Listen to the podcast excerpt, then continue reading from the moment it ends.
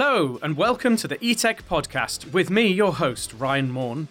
I have been involved in the development of electrified vehicles and machines since 2005 as an engineer and a business leader.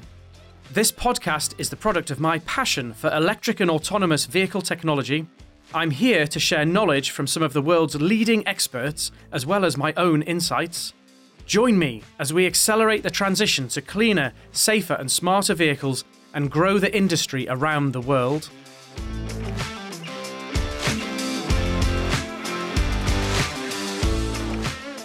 For today's episode, we're joined by Dan Murphy, who's a technical marketing manager from ST Microelectronics. Dan is based in the UK, but he supports the team in Germany. Welcome to the show, Dan. Hi, Ryan. So, could we just start off um, by finding out a little bit more about you, Dan, and, and your personal background? Yeah, sure. Um, so my so my background um, with regards to electronics um, goes all the way back to Bromley College. So I, I started out life doing a, a BTEC in electrical engineering. Right. Um, and then from there, I, I went on to university in Sheffield to study electronics. And then in my final year at Sheffield, I specialized in solid state electronics. So this is getting into the detail about how electronic circuits are formed on silicon. Um, yeah. And I also specialized in power as well, part of my final year. Ah, okay. So don't take this the wrong way, but back then, yeah. What what was the uh, kind of inspiration? What attracted you to solid state electronics as a, as a thing um, at the time? Well, I, I think I was just interested in how how the, the silicon all goes together and the processes and that type of thing. Um, and and then in, in the lab work, I was quite interested in in the power products. So I mean, this is going back a while. So transistors were rated in ohms rather than milliohms back then. yeah, yeah, um, yeah. So that that was my my main focus at university. Um, and and for my final year project, I actually did a study on the degradation of ohmic contacts at high temperature. So the university were able to find quite a good project for me to work on. So, so that was very interesting as well. Oh, fantastic! And then um, when you graduated from Sheffield, where where did um, where did life take you after that? Well, it, it so like a lot of people in their twenties when they finish university. So I had a couple of jobs in quite quick succession. So I started at a distributor in Surrey, um, a specialist distributor for passive components, um, and then I then I moved very quickly on to what was Siemens passive components back then, which is obvious, obviously EPCOS now. Right. Um, I was there for a few years, um, and then after that I joined ST. So um, I've been in ST for 20 years now. So. Wow. It's uh, quite a while, yeah. Yeah, you must have seen an awful lot of um, developments and changes over that time. Yeah, a, a, a huge amount of change, um, just in in the products that the company is producing, and and if you look at where ST is today and where it was back then, I mean, we we have huge business on product areas now that didn't even exist when I joined the company, um, which which is interesting. So Obviously, silicon carbide is one of those, um, but another one is MEMS. Um, I, I remember MEMS really starting to begin in production in sort of 2005, 2006. Right. Um, and, and yeah, it's very interesting. And th- this was obviously the Nintendo Wii came out. Right. I don't know yeah. if you remember this console and the this handset you waggle about. Yeah, yeah. So, yeah, this uh, was one of the. For the benefit um, of the listeners, what is MEMS?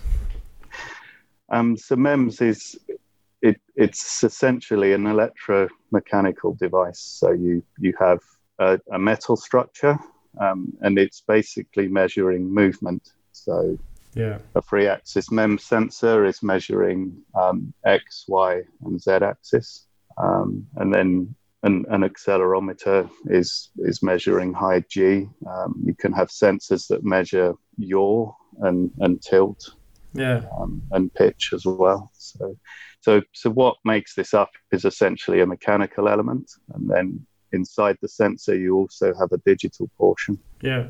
Which is converting the movement into a digital output.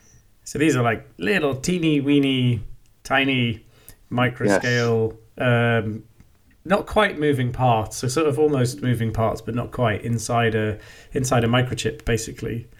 Um, yes, which yeah. are now, I mean, it's amazing now the products that have MEMS sensors in it. They are everywhere, absolutely everywhere. From your, you, know, you might even find one in a fridge door. Certainly, mobile phones have, have got uh, you know these things in. Yes, and it, yeah, and it, it really evolved. It, it started with just measuring three axis, and now you you measure temperature, pressure, mm. um, and the accuracy is quite incredible. You know, you in smartphones they you know they measure the difference between what floor you're on in a shopping mall or something like this. It's, yeah. Yeah quite extraordinary. That, yeah. And it's kind of um, interesting technology in terms of how they manufacture those sorts of um, devices. Um, yeah the, the same with when you started out did you foresee that you know electronics now is, is sort of everywhere, and, and particularly sort of power type devices are are everywhere. You know, we've gone from like the humble light bulb being a incandescent filament to then fluorescence with sort of some some electronics around it to now LEDs where it's sort of power electronics and drivers and embedded software even in a light bulb through to yeah. practically everything that we touch and is around us is absolutely stuffed full of electronics. Is that something that you kind of um, could you see that coming, or or is it just kind of crept up on you? To to an extent, um, but I what I didn't see coming um, is it's just just just to the, the extent it could proliferate into literally everything in daily life. I mean, like you say, it's in door handles. Um, they've literally put electronics everywhere. Um, and, and what I certainly didn't anticipate was um, how the birth of the smartphone and apps that go on smartphones would accelerate this process. So I, I think um, the technology we have today, um, so the use of apps, and, and people have really grasped how electronics can go hand in hand with that. Um, yeah it, yeah, certainly the last 10 years have been quite mind blowing. so, just for people who, who, um, who might not know, uh, I'll, I'll, put some links in the show notes um, to to your profile and also to ST. But could you just give us a quick of top line of ST and and um, and who you guys are? Yeah, sure. Um, ST is a broadline semiconductor manufacturer. Um, so it's it's a French Italian company. So so back in the early 90s, um, SGS Semiconductors, as it was back then, merged with Thomson Semiconductors um, to form ST Microelectronics that we have today. Um, so it, it, as I mentioned, it's very broad line. So we the main markets we serve are automotive, industrial, consumer, and also infrastructure markets. Yeah. Um, and and the devices, the product areas we play in are, are very broad. So we have everything from 32-bit microcontrollers to power transistors, um, discrete products, um, MEMS products. It, it's quite incredible. Um, and the I, I, the evolution of the company is is very interesting for me as well. I, I mean, if you look at how ST is viewed by um, the broader markets, um, if you go back 20 years, uh, broadline semiconductor companies were viewed as, you know, high growth, leading edge, etc., etc., and and because of the proliferation of silicon into literally everything today, it, it's almost now viewed as a defensive stock. so people people who um, work in hedge funds, that type of thing, it, it's amazing how it's transitioned from this sort of up and down type marketplace to a, a defensive one because whatever's going on in the world, you the, the products are always needed. Yeah, they're, they're in everything. Yeah, yeah, definitely. And ST is is pretty big, isn't it now? Yes. So the the, the turnover last year was um, just under ten billion dollars. Um, so very big company. Um, we have forty six thousand employees worldwide. Um, and what's interesting is is approximately 20% of those employees are working in research and development. So we have a huge number of people working on new products, new ideas, um, and then that's reflected in the number of patents. So the ST has over 18,000 patents. 18,000 patents? Yes, yes. Blimey. and yes, Go, that are used in products that, yeah, are, are serving over 100,000 customers worldwide. Wow. So and it is because in the semiconductor world, in the silicon world, you've got sort of companies that are that do research and development and and kind of subcontract out the manufacturing, and you've got companies who supply, you know, do the manufacturing as well. Where does ST sit on that? Are you a a full uh, service company, or, or do you outsource manufacturing, or do you have your own in house? No, no. One of one of ST's strengths is very much that we we have all our own processes. So for sure, we do outsource some of our manufacture, um, some of our front end manufacture um, to big foundries, but but generally we're we're known for having our technology in house. So we up to 28 nanometer in digital, it's all in house in mm-hmm. ST. Um, and then all the power technologies are in house, all the BCD technologies um, and the silicon carbide um, so it's a very good mix. Um, so we're not at the mercy of third parties necessarily. Right. Okay. And before we kind of get into the the, the main topic that we'd um, agreed to, to talk about, which is um, silicon carbide, when when can you just sort of touch on when you say broad line, you know, what kind of um, what are the sort of key products? You know, if you did like top five things that ST sell, where where are we likely to find them? So first of all, your smartphone, um, you'll you'll find ST inside.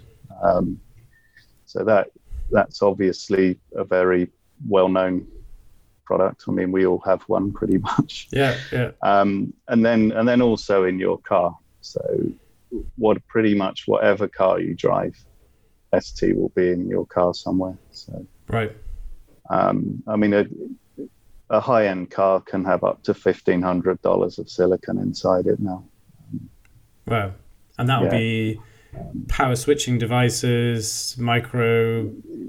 Yes, it, everywhere. So in your entertainment system, so in your stereo, in your satellite navigation. Um, so the obvious areas people would think of but also in in the door of your car. There's there's drivers to lift the motor up, to lift the window up and down, um, mm. to demist the the mirrors. Um, there's the, the, possibilities are really endless. Um, but I, for automotive, the the big mega trends for ST are obviously autonomous driving and the electrification of cars. Um, because both of these areas require a huge amount of silicon content. So yeah. this this presents a huge opportunity for us. Yeah, yeah, clearly, um, and that. so then, it, just to seg- segue that then into um, silicon carbide. So so this is you know something that we're starting to see come into the market more and more um, some pretty major vehicle manufacturers using um, silicon carbide switching devices. Um, you, could you tell us more about what um, ST is doing in that field? And and um, you very kindly offered to kind of do a bit of a, uh, a run through of, of what we mean when we're talking about silicon carbide as well. So, okay. Yeah, sure. Um, so, so silicon carbide, um, just to explain what it is a little bit and, and, and why it brings so many benefits is a it's a wide bandgap material. Um, it's, it's relatively new. Um, and there are some physical properties with silicon carbide um, that don't exist in silicon um, that, that, bring huge benefits. So um, there are many of these, but I'll just talk about one or two to keep it simple. So mm. the, the, the first difference is is the electric field strength. So this is the ability of the device to address um, a certain voltage. So silicon carbide um, can address much higher voltages. So, for example, if you consider, just for argument's sake, you have a transistor that is 650 volts um, breakdown. Um, as a silicon carbide transistor will be able to address this with a much smaller area. Right. So just physically a much smaller piece of silicon carbide than you would need if it was silicon. Um, so that's that's the one of the first key points. Um, the this one another key attribute is the electron mobility or electron velocity of silicon carbide material is much quicker than silicon. Um, so the benefit this translates into is we can run at much higher um, switching frequencies. Right. Um, so so when we're working in the space of power conversion, um, this translates into much lower losses.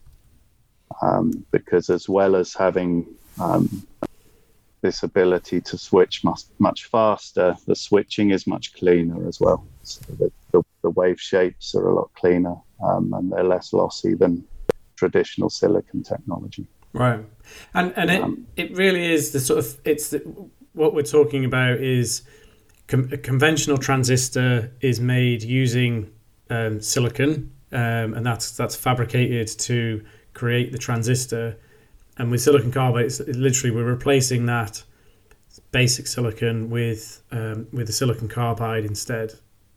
And, yes, and we're yeah, fabricating a, a, transistor out of a, out of that improved material. Yes, yeah, it's a it's a completely di- different material to work with. Um, so, for example, if you draw some comparisons in the in production, um, a, a silicon wafer is annealed at 800 degrees. Mm. Um, silicon carbide, it's 1700 degrees. So the, the processes are at much higher temperatures. So if you if you run ion implantation, this is done at a much higher temperature for silicon carbide. It's 500 degrees C compared to 25 degrees for silicon. Yeah. Um, and then and then also you need um, more accurate photolithography processes to define the, the structures on silicon carbide. Yeah. Um, and then when you're trying to produce the structures, it's more difficult because you're wor- working with a harder material. Um, so it, it, it's more it, it's a more complex um, and difficult device to produce. Um, yeah, because the other I, application where silicon carbide is used quite a lot is things like hard coatings on um, on cutting tools and drill bits and things like that. Yes. so, by nature of the fact that it's uh, being used as a cutting tool, it's it's not the easiest of things to work. And uh, no, yeah. No. so they so they yeah, and, and and this this is where a lot of the investment is going in now is into the the manufacturing of this material. So so the benefits are clear. The the market is is clear for us. Um, we we see really huge growth potential. So there's a lot of effort and development going into improving the yield and uh, and re- really reducing the cost of producing the components. Right. Um, and then that in itself means that it will proliferate and, and bring a lot of business for ST. So. Right. Yeah, because that is one of the. So, so if we look at applications where we might use silicon carbide devices, um, so obviously like re- replacing conventional um, transistors with sil- silicon carbide transistors is one of those. And your um, your explanation there was uh, was excellent. Uh, I, I, I didn't realize that at all actually in terms of the driving thing being the electron velocity but you've got a better switching device basically. So we've got a more efficient, faster switching device that we can also operate at higher temperatures than a conventional um, conventional silicon device. So that so that's pretty useful in in applications like uh, traction inverters and power conversion devices, so chargers and uh, DC DC converters, where we want to um, switch the uh, electrical power either to to spin a motor or to um, put it through um, put it through a transformer to convert voltage from one level to another, etc. So so pretty pretty useful devices, but the the kind of big thing uh, with silicon carbide at present is it's quite a big cost penalty to a conventional device. Yeah. So you've got to kind of know, especially in automotive, where cost is one of the really important factors, and and particularly electromobility, the the sort of constraints to that really taking off. It's all about getting the, that cost performance uh, trade off right. So, yeah. yeah, interesting to know what you think is going to happen with the cost of silicon carbide devices over the next few years. Yeah, okay, that's that's fine. We can chat about that a bit. Um, so I so already over the past few years, um, I'd say the price evolution has been um, quite mind blowing um, with with silicon carbide. Right. In terms of just how quickly it has already come down, um, but you, as you correctly state, it, it, it is still more expensive than silicon. Um, but what what we need to be doing is looking at the entire system cost. Um, so you mentioned um, a traction inverter in an electric vehicle. Um, this, this, is really a very good example to use. So, um, so if we consider um, an electric vehicle that's running on a 400 volt bus, for example, um, if if we if we use silicon carbide instead of traditional silicon technologies, um, we we can expect an improvement in efficiency of maybe four to six percent, something like this. So, so on the face of it, that that doesn't sound like a huge amount, but if you if you then extrapolate that and you start looking at the cost of the battery, so let's say the battery is costing you $150 per kilowatt hour. Yep. And you have a 60 or 70 kilowatt hour battery. Um, so if you take 6% of that, you very quickly cover the cost of implementing silicon carbide. You, know, you, you start saving $200 um, on the cost of the battery. This, this covers the additional cost of wide bandgap components. Um, so this is the view we have in ST, and and and this this view is reinforced by car manufacturers now. So we see a very strong move to silicon carbide coming from car manufacturers from sort of 2024 timeframe. Okay. Yeah, so it's it's clearly heading in this direction. And, and is that in, in all devices? Because I know with some uh, some OEMs, there's often a bit of a debate about well, we might use silicon carbide in uh, the DC DC converter because we can really maximize the benefits, but then not in the traction inverter. But uh, are you seeing people go across the board with silicon carbide? We're we're seeing it across the board. Right. Um, so so particularly where you're dealing with higher levels of power. So, so um, if, if someone's developing a 3.6 kilowatt OBC or something like this, um, maybe super junction silicon FETs are the way forwards. Maybe if if you really get into the detail of the design, it can still be done um, at a lower cost with this approach. Mm. But if you start looking at um, what major car makers are doing now, which is to integrate the auxiliary converter into the onboard charger and and if you if you look at that then being integrated somehow into the battery system um, we're, we're seeing the, the use of silicon carbide extensively now um, so, so where you have an OBC plus DC to DC converter, um, and and it's running at a, a relatively high power. Um, to do this just with silicon switches is actually a challenge now. Um, this this is what I see with one or two of my customers, and if you then also factor in the reduction in cost uh, of silicon carbide over the past three years, it, it's really becoming an attractive proposition now. So. Okay, so so you, you see it as a it's sort of technology that's facilitating further improvements. So because that's um, I mean just sort of mentioning it in passing there, but that's quite a huge uh, topology development that's starting to come through. That um, the move from just a separate charger DC DC to a more integrated, um, more integrated device where you've you've basically got one item that's doing both tasks. That's that's a pretty new, pretty new concept. Yeah. Yeah, so it, it, it, it, depends on the vehicle manufacturer. Um, so European car makers tend to um, work with a kind of platform approach. Um, so, so having one box that fits all is is advantageous for them. So, um, we've got one or two RFQs running where they're doing precisely that.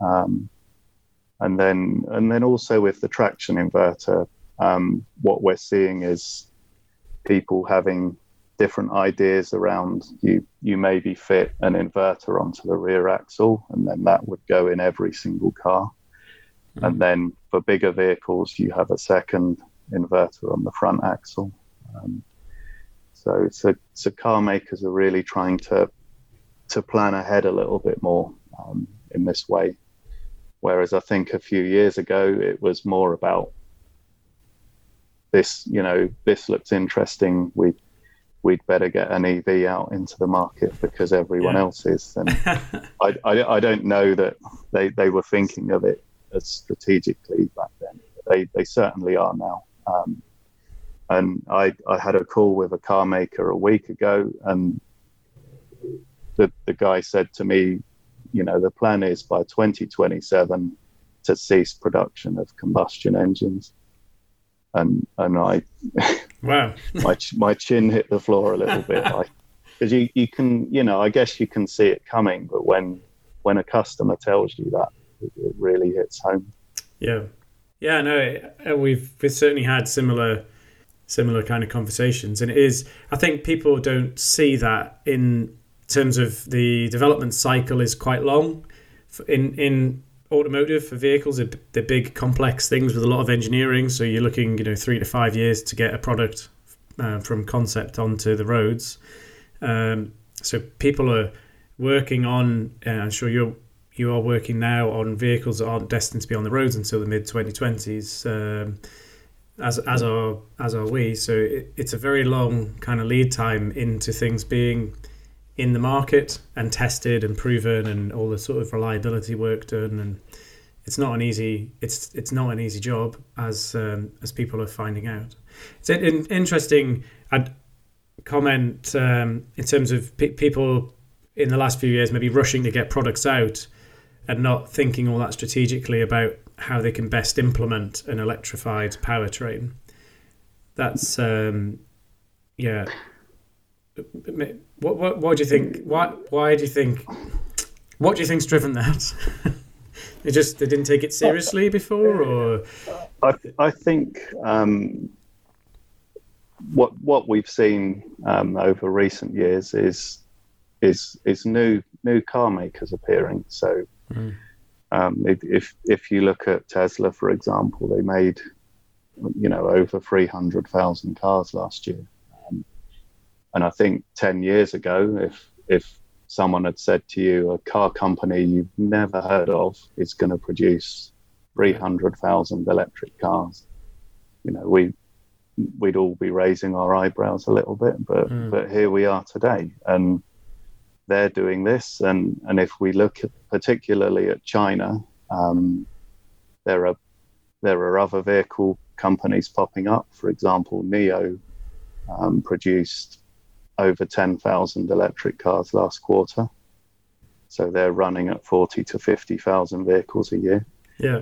Um, and, and the advantage that these companies have is they they don't have the legacy that traditional car makers have. So if, if, if you're producing millions of vehicles in a certain way with a combustion engine and you're you're completely geared up for this, and then all of a sudden you're faced with managing this kind of transition.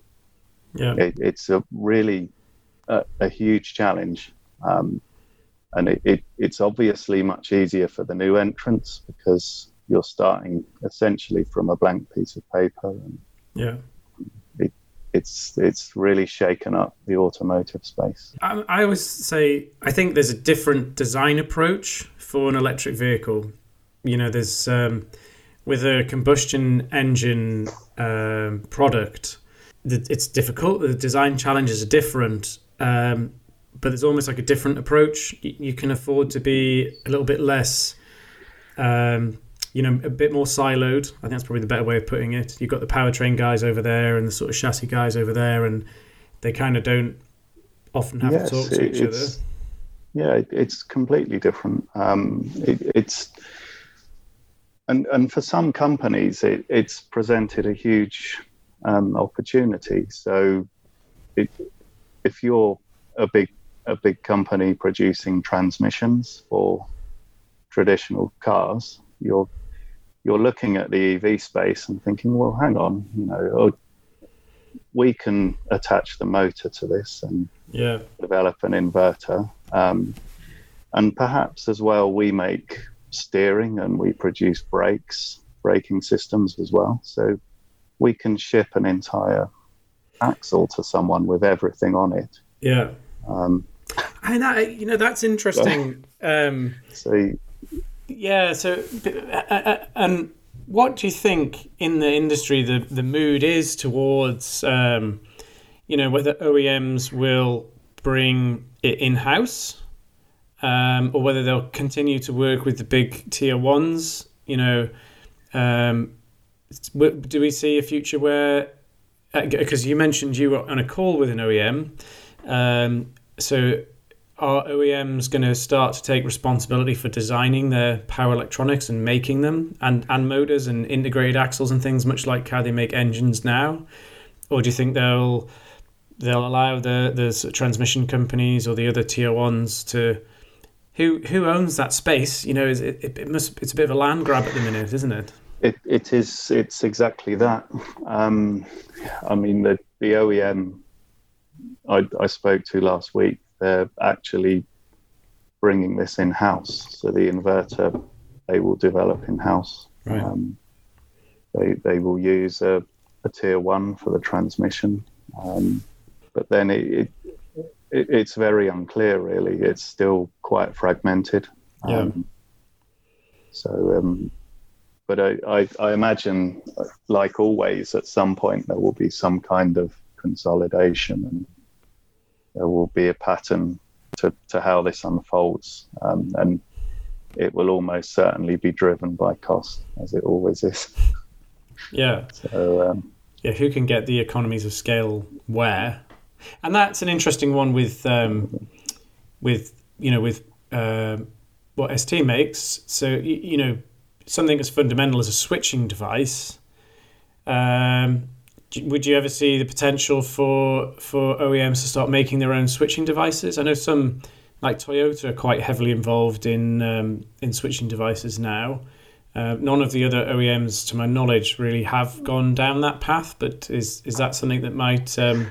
It's it, it's not something um, I necessarily see see a car maker doing mm. um, because this this isn't really where their added value is. Um, but I, I there is, there is a possibility, and, and we do see what we refer to in the business as tier ones.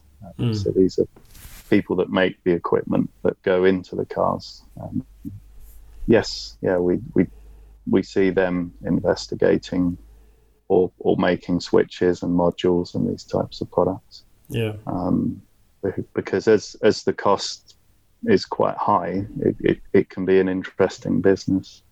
Yeah. Um, so. And that could be whether um, ST will move up the value chain in the future um, and start to supply more kind of complete module units? Um, yes, well, we are we are doing that. So we're we're developing modules for, um, to address traction inverter application. Mm. Um, so so this, this has already been being done in ST. Um, also, lower power modules um, to address markets such as OBC and DC to DC yeah. power converters. Um, because this this is another another thing. Um, customers have different ideas about the best way to produce these products. Um, so, for example, for, for an onboard charger, um, customer A will be very much along the line of just using discrete components. Um, you'll have another customer that will use modules.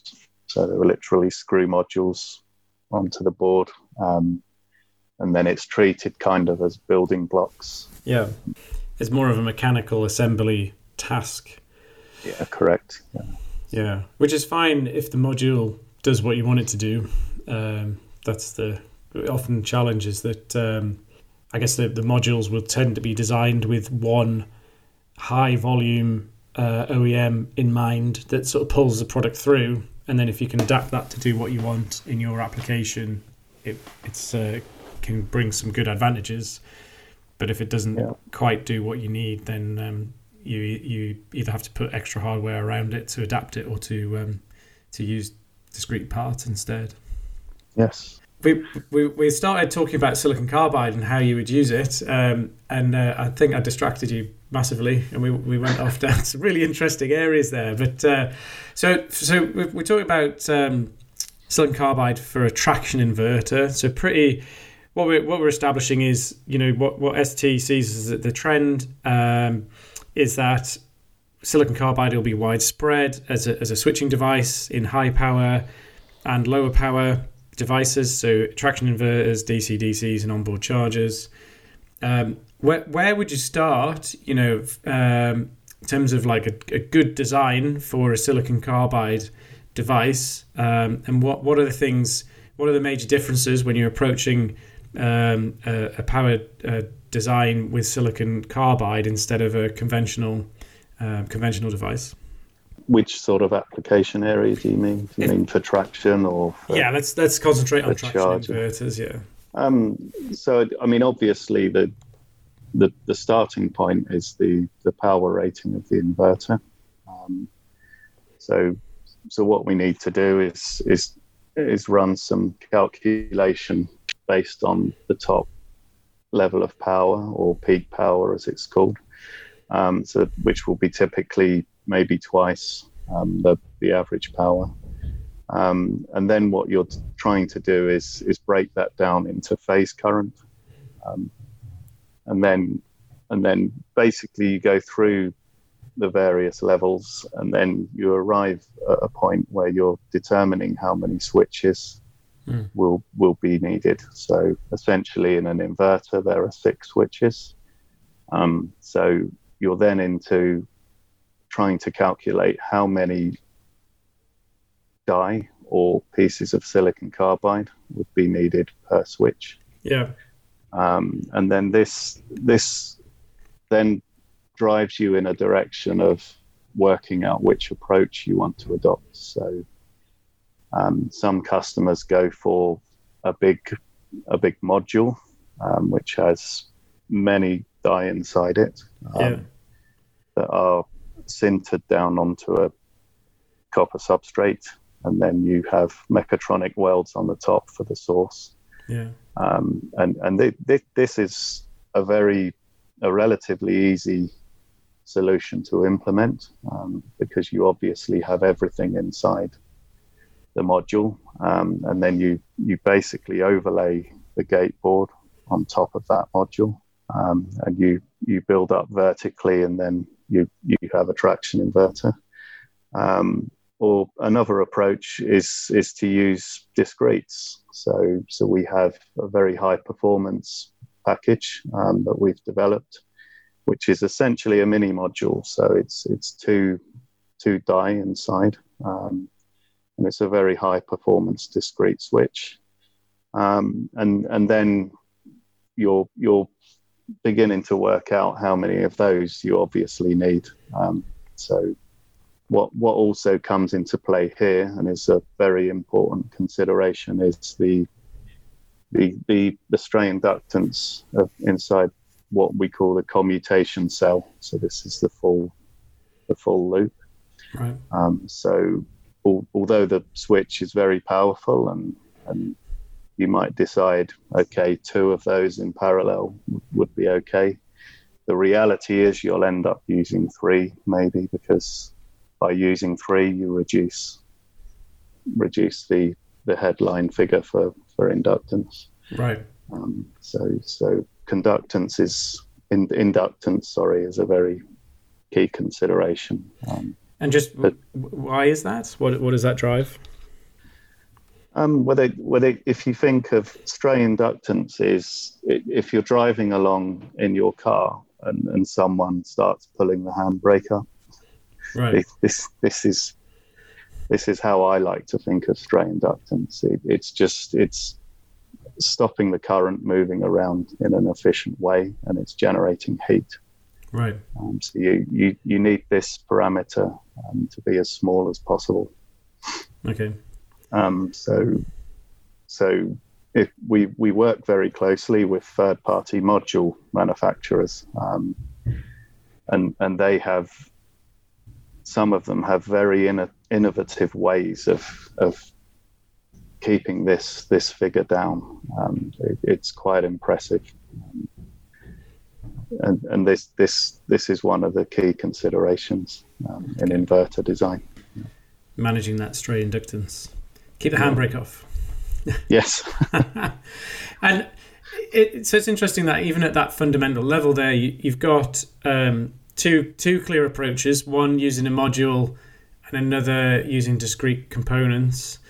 Um, I often hear people talk about you know there's there's there's then a, a kind of trade off in terms of some people like to load load share across devices, um, and other people get a bit worried about that. So they basically they try and use the biggest switch possible to carry the current um, to reduce the number of devices and reduce the load sharing.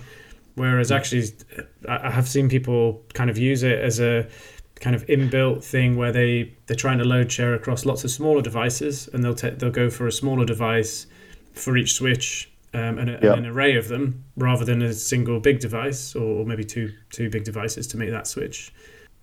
So I, with with high power applications, there, there's essentially no choice. Um, so if if you're developing a, a 150 kilowatt inverter, you know there, there isn't one piece of silicon in the world that can Yeah, handle that amount of power or current. Um, but but of course, when you when you parallel the switches, it, it it's a bit self-regulating the load sharing because obviously as the switch gets hotter, the um, the the resistance of the switch increases. So the current in that part of the circuit will find its way through a switch switch that is a bit cooler, yeah, and then that switch will heat up and yeah. um, so it, it self-regulates to a certain extent. And be- because uh, silicon carbide is a bit more thermally stable uh, than conventional, I would imagine that is is um, somewhat easier with a silicon carbide device.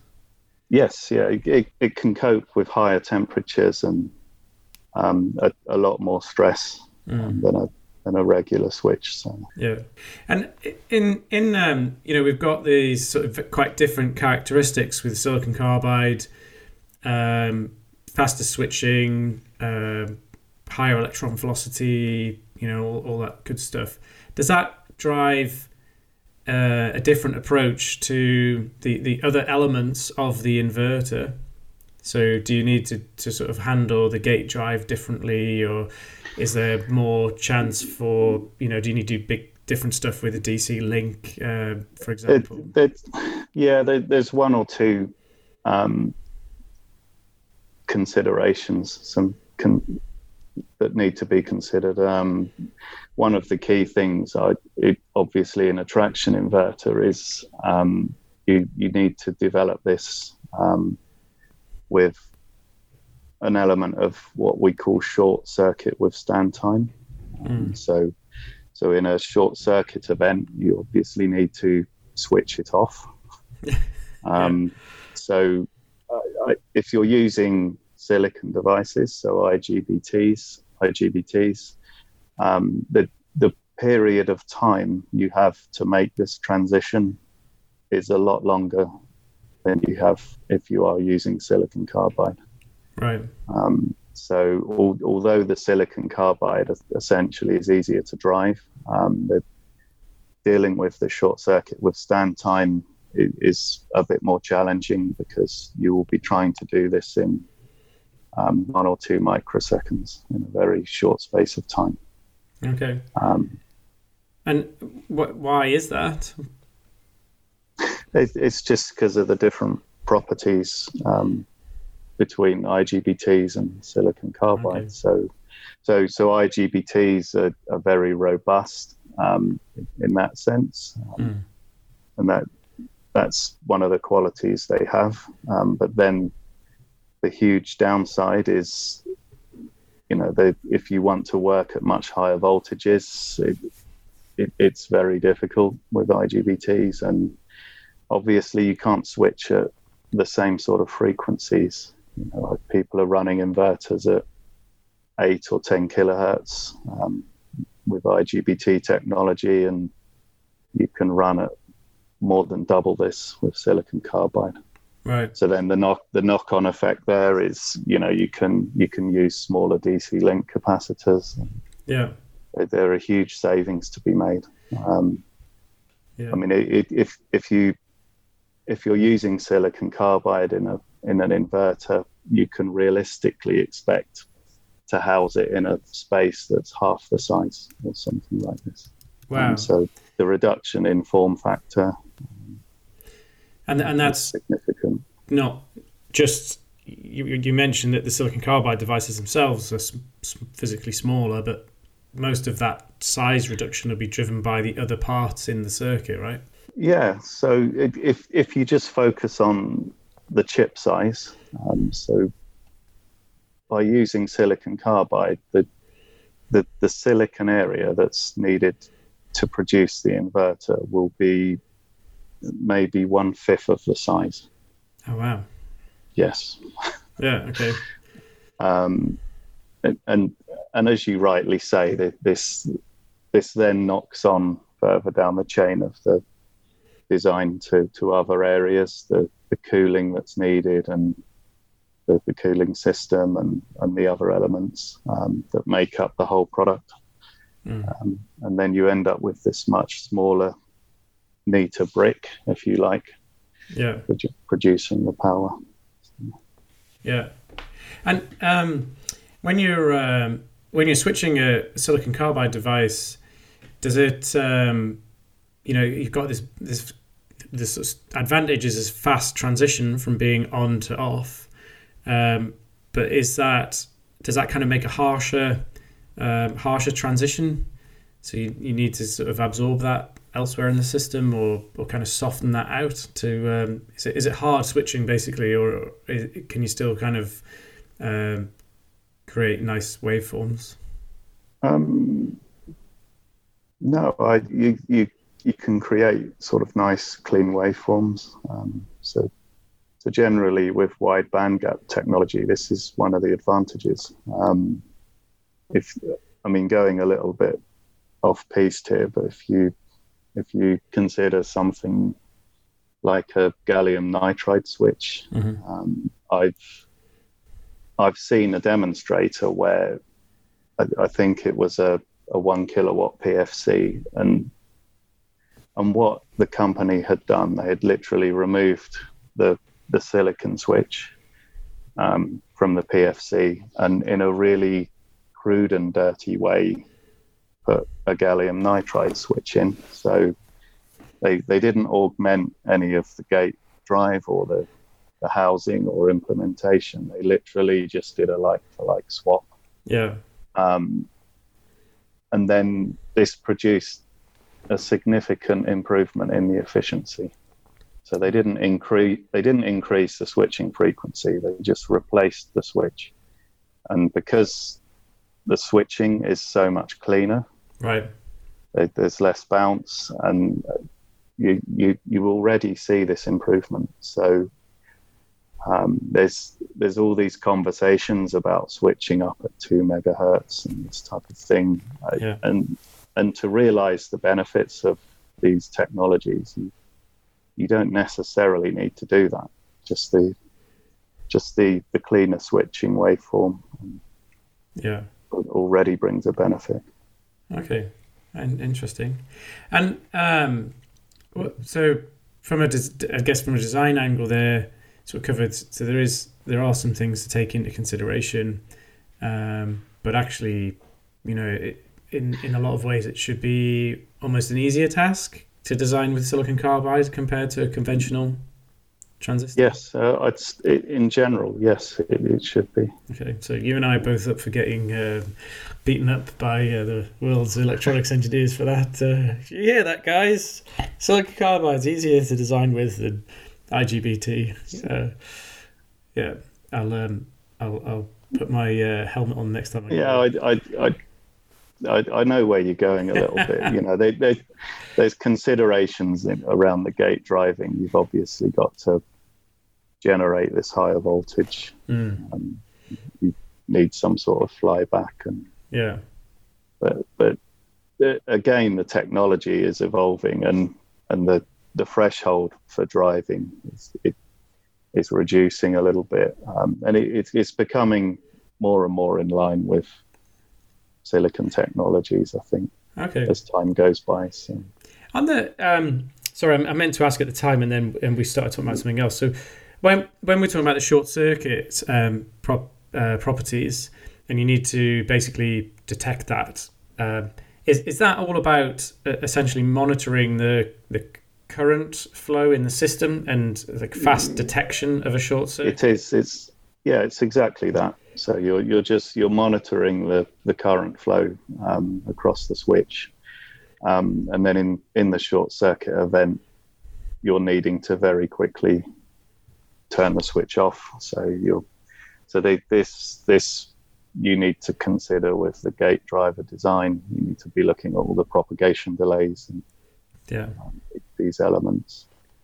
Um, but, but, from what we see from our customers, um, they're able to do this. Um, and there are very good gate drivers becoming available on the market for silicon carbide. Um, so there are drivers becoming available with things like the the, the flyback controller integrated into them and, and, and all sorts of features in the hardware um, of the gate driver to assist with developing your your system, if you like. Go on, go on. No, no, I, I was just going to sort of finish that that remark with saying, uh, and also particularly for chargers and DC to DC converters, um, the, these these products aren't aren't expensive in my opinion. Um, the, the, the cost is is quite low. So it, yeah. So, so more and more, I, I think the whole idea of using silicon carbide is just becoming more and more attractive. Yeah. Um, as as everyone gets on the bandwagon, if you like. And that drives one of the other challenges that exists at the moment, which is availability. So, like one of the things that we see is very, very long lead times and uh, sort of constrained availability of devices as you know the this sort of big OEMs are obviously pulling millions and millions and millions of devices um, uh, onto their schedules. What's ST doing about that um, to to keep keep open? So yes, I, we we can talk talk about this. That's a very good point. Um, so I'd open the discussion by saying what ST is doing is investing very heavily. Yeah. So, so the so the in, the increase in capacity that we're anticipating isn't, um, you know, relatively large percentages. It, it's it's five, six, seven fold increases in capacity. Um, wow. So, um, there's there's various ways of doing this. Um, so at the moment, um, we're producing on six inch, and, and like like others, we will progress to eight inch wafer technology.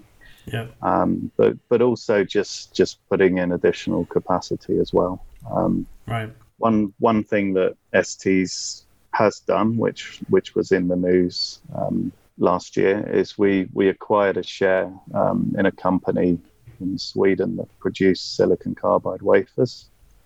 Um, so we're actually moving through the vertical, if you like. So we're right. investing in the production of the substrates as as well as the the device um, development and fabrication.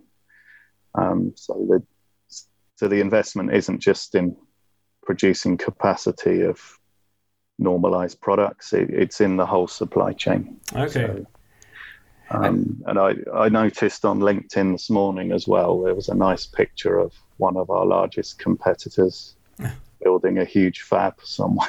Yeah, yeah. For silicon carbide. So um, I appreciate it's a concern some people may have, but I, I from what I see, people people are making the investments. Um, ST for sure, and and also our competitors are as well. Interesting that you mentioned about going up um, a wafer size. One of the challenges that um, we did we did a podcast a while back, actually with a, a competitor to ST, and um, I remember one of the comments that they'd made was that so the issue with power devices is that um, you know with a microcontroller you're constantly getting volume improvements through the product development. So you know as the the processor gets smaller and smaller and smaller, you can make more and more and more of them on a wafer.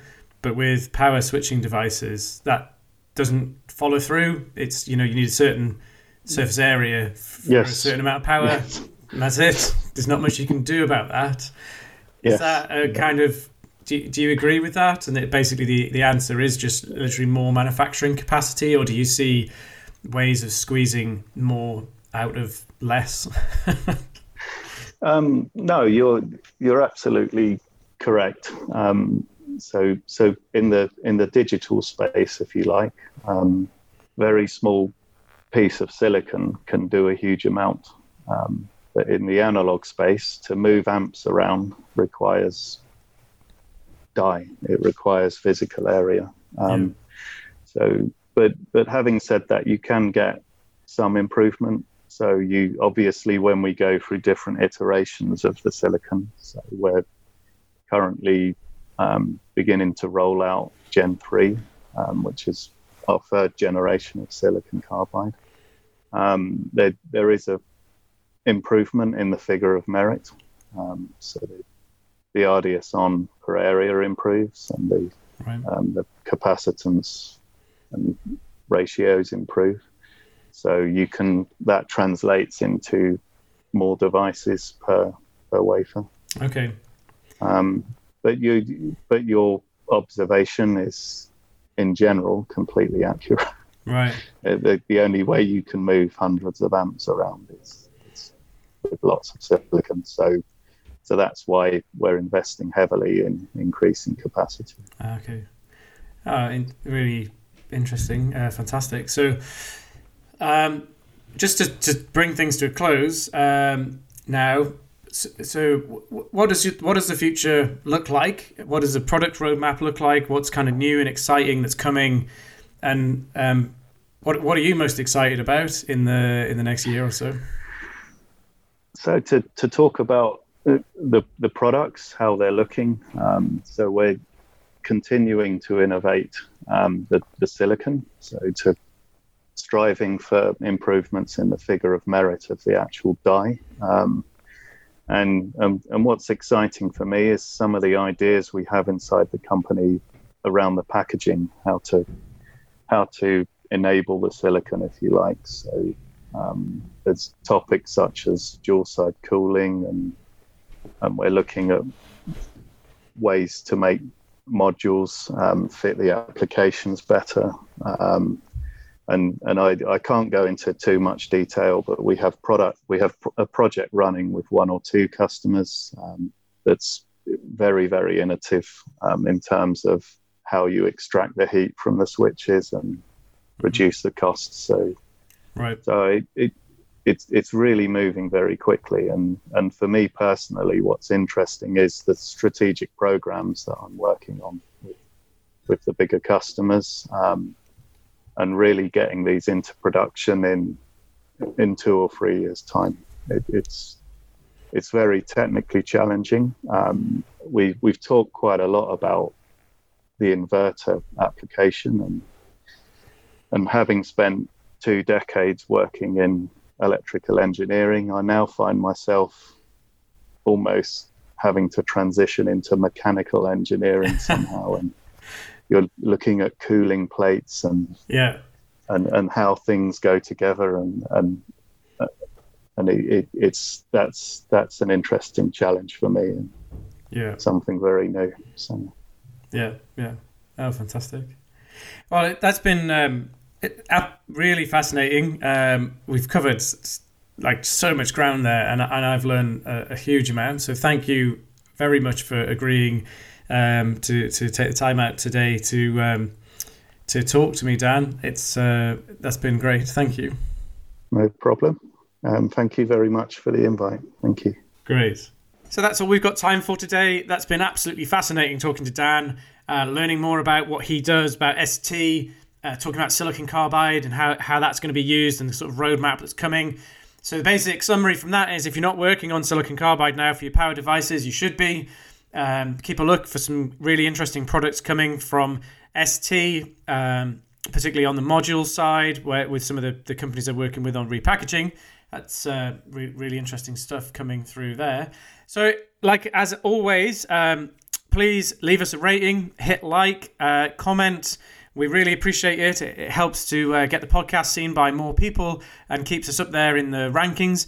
If you've got a question or a subject that you'd like us to cover, do feel free to get in touch. Uh, we've had some fantastic reach outs uh, over the last month. We've got some really exciting, interesting podcasts coming on some topics um, where people have got in touch with us. So feel free to get in touch. Um, and that's all. So that's all we've got time for today. I really look forward to speaking to you again soon.